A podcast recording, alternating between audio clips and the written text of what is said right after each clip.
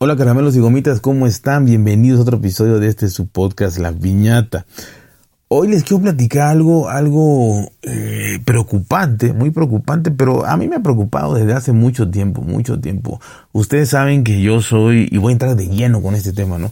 Ustedes saben que yo soy muy crítico con todo esto de, de las redes sociales, eh, sobre todo, sobre todo en específico, eh, en su momento Facebook, eh, de ahí eh, ahorita TikTok. Eh, yo no tengo ninguna red social, ninguna red social. Tenía Twitter, pero ya no. Y bueno, mm, la verdad es que en su momento, en su momento, pero ¿cuántos años estamos hablando? ¿Cuándo inició? ¿Cuándo nació? No sé, no tengo idea, pero más de 10 años fácil, si no es que 15. Eh, utilicé obviamente, bueno, tuve una cuenta, no utilicé, tuve una cuenta de Facebook que no utilicé, eh, porque yo nunca publiqué nada, realmente nada, yo la usaba para seguir personas, seguir eh, gente que conocía y demás, familiares y amigos y cosas así, pero yo nunca publiqué nada, así que pues este, digamos que le daba yo medio uso, pero rápidamente se descompuso y, para a mi gusto y la quité. Eh, y ahorita TikTok eh, veo que es una red, jamás he tenido cuenta, eh, jamás. Lo único que, veo de TikTok es lo que sale en las noticias, porque no solo salen noticias tecnológicas, sino en noticieros, inclusive de televisión y, y, o de radio, lo que sea, pero eh, noticieros serios, pues, de, problemas con esta plataforma. Y ya no hablemos de seguridad, ni de filtraciones, ni de cosas de estas, ni de datos personales. Simplemente hablemos de los retos. No sé si TikTok en, el, en China eh, o en el mundo nada más fuera de China mmm, nació como para hacer retos, ¿no? Porque nació para hacer estupideces en un 90% o más, eso es seguro. Nació para hacer estupideces. Eso, eso, eso por lo menos a mí me queda claro. Habrá gente que hace cosas muy interesantes, pero eso entrará en el 10%. El 90% para mí es hacer estupideces, el ridículo o nada. O sea, simplemente algo, algo muy, muy tonto, muy banal, ¿no? A mi gusto de vista, a mi, a mi punto de vista, una persona ya vieja, este, oxidada y cae mal o no sé, mal encarada como yo, pues obviamente ya esto ya no me gusta, no, nunca me gustó TikTok, más allá de que creo que es para generaciones más jóvenes. Pero, eh, repito, no sé si, y, aquí la clave es, no sé si nació como para hacer retos o esto se fue implementando y se hizo una moda. No lo sé. Pero estos retos aparte se hacen virales, es lo más asqueroso que hay. Estoy seguro que la plataforma tiene mucho que ver para que esto se haga viral.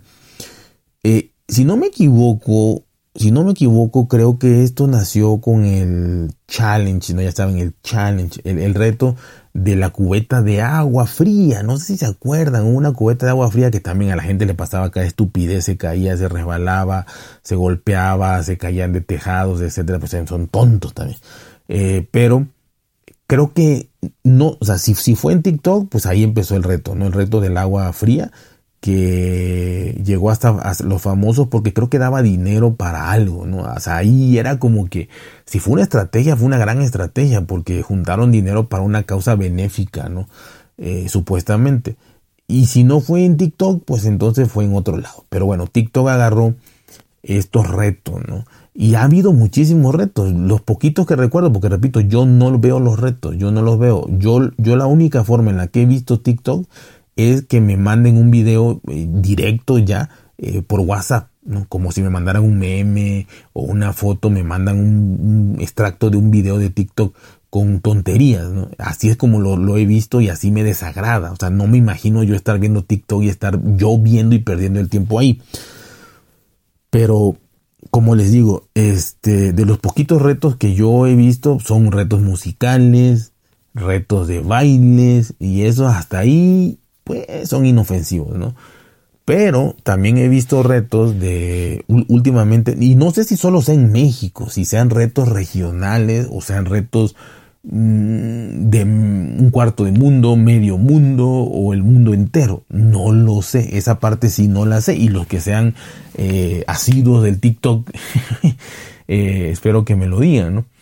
Pero por lo menos aquí en México se ha dado eh, un reto de... Y sobre todo se da en niños, eso es lo malo, en niños y jóvenes, porque ya si fueran viejos, eh, huevones, que, que digan, bueno, yo quiero hacer una tontería que me haga daño, pero yo estoy tonto, pues bueno, que lo hagan. Pero desgraciadamente eh, sucede en niños y en jóvenes que son los más expuestos eh, mentalmente probablemente, o también se están presionados por sus amigos, presionados porque si no lo hacen te, te, hacen bullying o no encajas o lo que sea, ¿no? Ya saben que esto es importante ahorita para los jóvenes.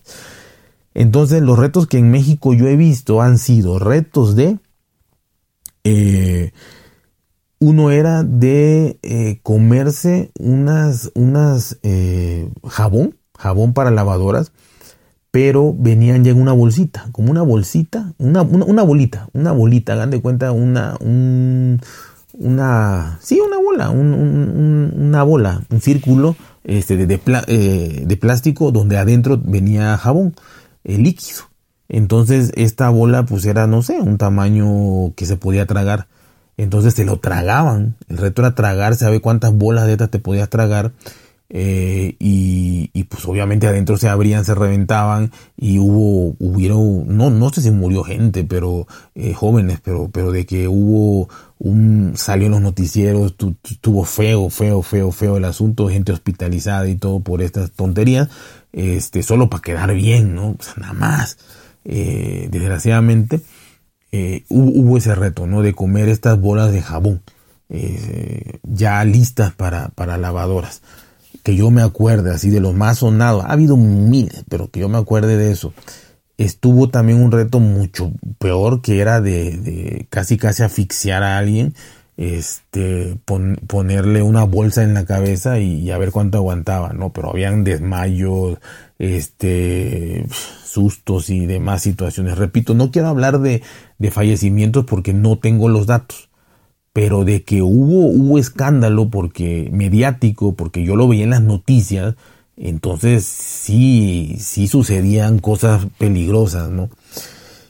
Y repito, muchísimo. El último, el último así peligroso, eh, se, se dio en México hace apenas Mm, tendrá unas semanas y se, se, habló apenas hasta hace dos, tres días. Entonces, se, se tiene hablando de esto como 10 días, ¿no? Se tiene hablando como 10 días. Todavía hasta hace una semana. Yo lo oí en muchos noticieros, en muchos podcasts que sigo de, de noticias, eh, lo escuché. Y era el reto del clonazepam, eh, que es el nombre genérico de una medicina que es controlada, que es una benzodiazepina, una medicina que afecta al sistema nervioso central y que se utiliza inclusive como analgésico, pero en realidad es, es para los nervios, no es para la ansiedad.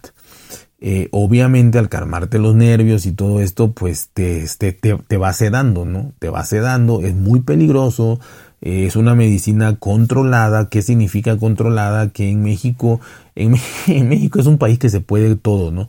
Entonces la mayoría de las medicinas en México se compran sin, sin recetas. El 95% de medicinas se compran sin recetas, cuando en otros países al revés, casi no puedes comprar nada sin receta. Aquí todo lo compras sin receta, menos un puñado de, un puñado de, de, medicinas que son de este tipo que te pueden matar, ¿no? Eh, ¿Por qué? Porque repito, es, son hasta sedantes, eh, anestesia, eh, para anestesias inclusive. Entonces, eh, pues estas, estas son mm, controladas. ¿Qué significa? Que no la venden en cualquier farmacia, solo algunas especializadas y que necesitas llevar una receta, eh, te piden tu identificación, tus datos y, todo esto. Que también es contradictorio porque lo encuentras en cualquier lugar que tú busques. ¿no? Lo quieras encontrar, lo encuentras. ¿no? Y otras peores drogas las encuentras más fácilmente que esto. Pero bueno, así es. La burocracia así es. ¿no? Cuando es legal es más difícil conseguirlo que cuando es, eh, y siendo medicina, que, cuando es una droga ilegal es más fácil. Pero bueno, quitando eso, este clonazepam es realmente eh, peligroso, o sea, es peligroso para quien no te lo, a, quien no se lo receta un psiquiatra, te lo tiene que recetar un psiquiatra, eh, mediante estudios, análisis y demás, y por muy poco tiempo. El caso es que pues obviamente estas medicinas las empiezas tomando en dosis mínimas, mínimas. Y de ahí si es necesario tu psiquiatra le va subiendo, pero en dos dosis mínimas. Pues el reto se dio en que el reto era que quién se, quién, quién se dormía, eh, no sé si quién se dormía primero o quién se dormía después, o último, ¿no? Alguno de ellos, quién se dormía primero o quién se dormía último. Pero esto implicaba en que habían niños jóvenes de, de 12, 13, 10 años, 14, 15, que se tomaban inclusive hasta 5. Yo oí que hasta 5 pastillas. Realmente tomarte 5 pastillas de un jalón, yo diría que te mata. O sea, yo diría que te mata. Eh, y si no te mata, te causa un paro respiratorio, eh, o te deja en coma, o te deja inconsciente, o te deja más tonto de lo que ya estás para hacer esto este, e, e, es, criminal, ¿no? Entonces, eh, repito, no sé si era quien se dormía primero o, porque quien no está acostumbrado y, no lo toma para la ansiedad, pues lo que lo va a hacer lo va a dormir, lo va a dormir. Entonces, repito, pudiera ser que el reto era, bueno, vamos a tomarnos tres cada quien, ¿no? Y vamos a ver quién se duerme primero. Eh, bueno, o lo más lógico sería vamos a ver quién se duerme al último. Ese gana. Está bien, como sea. El caso era, la desgracia era que se tenía que tomar tres, ¿no? O dos, o una, o cinco, eh, que fue lo máximo que oí.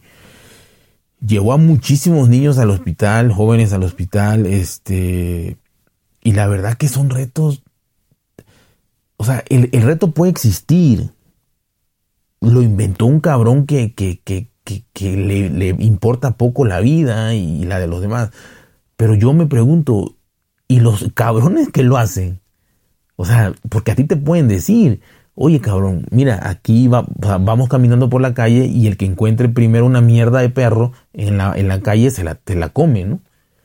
Pues sí, algún tonto puede decir eso, pero falta que tú, que tú vayas y, encuentres la mierda y te la tragues, ¿no? O sea, e, e, e, eso es lo que yo no entiendo, o sea, y, no creo que se valga o nos estamos volviendo más estúpidos, o no sé qué está pasando, porque los niños de antes, por lo menos en México, los niños de antes, de, de, de 8 años, 7 años, 10 años, cuando no existía nada de esto, de, de, de, de todo esto tan, bueno, no sé si sea bueno o malo, eh, de, los derechos y de todas estas cosas y que los niños no hacen nada. En México hace 30 años, 40 años los niños trabajaban en el campo, a, los 7 años, 8 años ayudaban a sus padres y, demás. Y esos niños ya estaban más avispados que, que, uno de 40 ahorita. Entonces, de tontos harían eso, de tontos harían eso. Nos estamos volviendo más tontos. O, qué está pasando, ¿no? Para decir, bueno, tú me puedes dar el reto que quieras, pero yo, yo, yo no voy a hacer esa estupidez. O sea, porque sé que es una estupidez. Así que honestamente, eh, vean cuántas pendejadas hay. Comer la comida más picante del mundo y no sé qué, ya están llorando ahí, vomitando. O sea, eso es lo más inocente. E, e, es, estúpido, el que lo hace es estúpido, pero es lo más inocente que hay.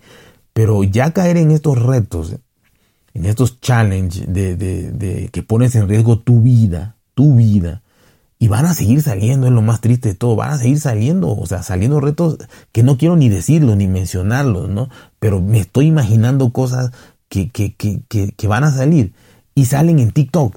Y es lo más asqueroso y sucio que yo he visto. Por eso yo odio TikTok y siempre me he referido a TikTok como una basura. Porque, repito, pueden haber cosas buenas, sí, pero la mayoría de las cosas son cosas negativas o perjudiciales, ¿no? Así que, repito, no sé si esto se da a nivel país y cada país tenga sus retos y ustedes me puedan decir, no, en España no, no hubo eso, pero en España hubo esto que es peor aún, ¿no? O en Colombia, o en Ecuador, o en Argentina, o en Estados Unidos, hubieron estos retos que son peores. No, pues, o sea, cuéntenme, ¿no? Pero realmente, eh, en México, son los que yo recuerdo y el que está ahorita, digamos así, en apogeo y siguen y las autoridades están viendo cómo hacer que no lo hagan y demás y esto, es este reto de clonazepam. O sea, es, es, una droga muy, muy potente que, que de verdad, o sea, te, te, causa la muerte sin problemas en minutos, te causa la muerte. Una vez que te duermes, te puedes generar un, un paro cardiorrespiratorio y adiós, adiós.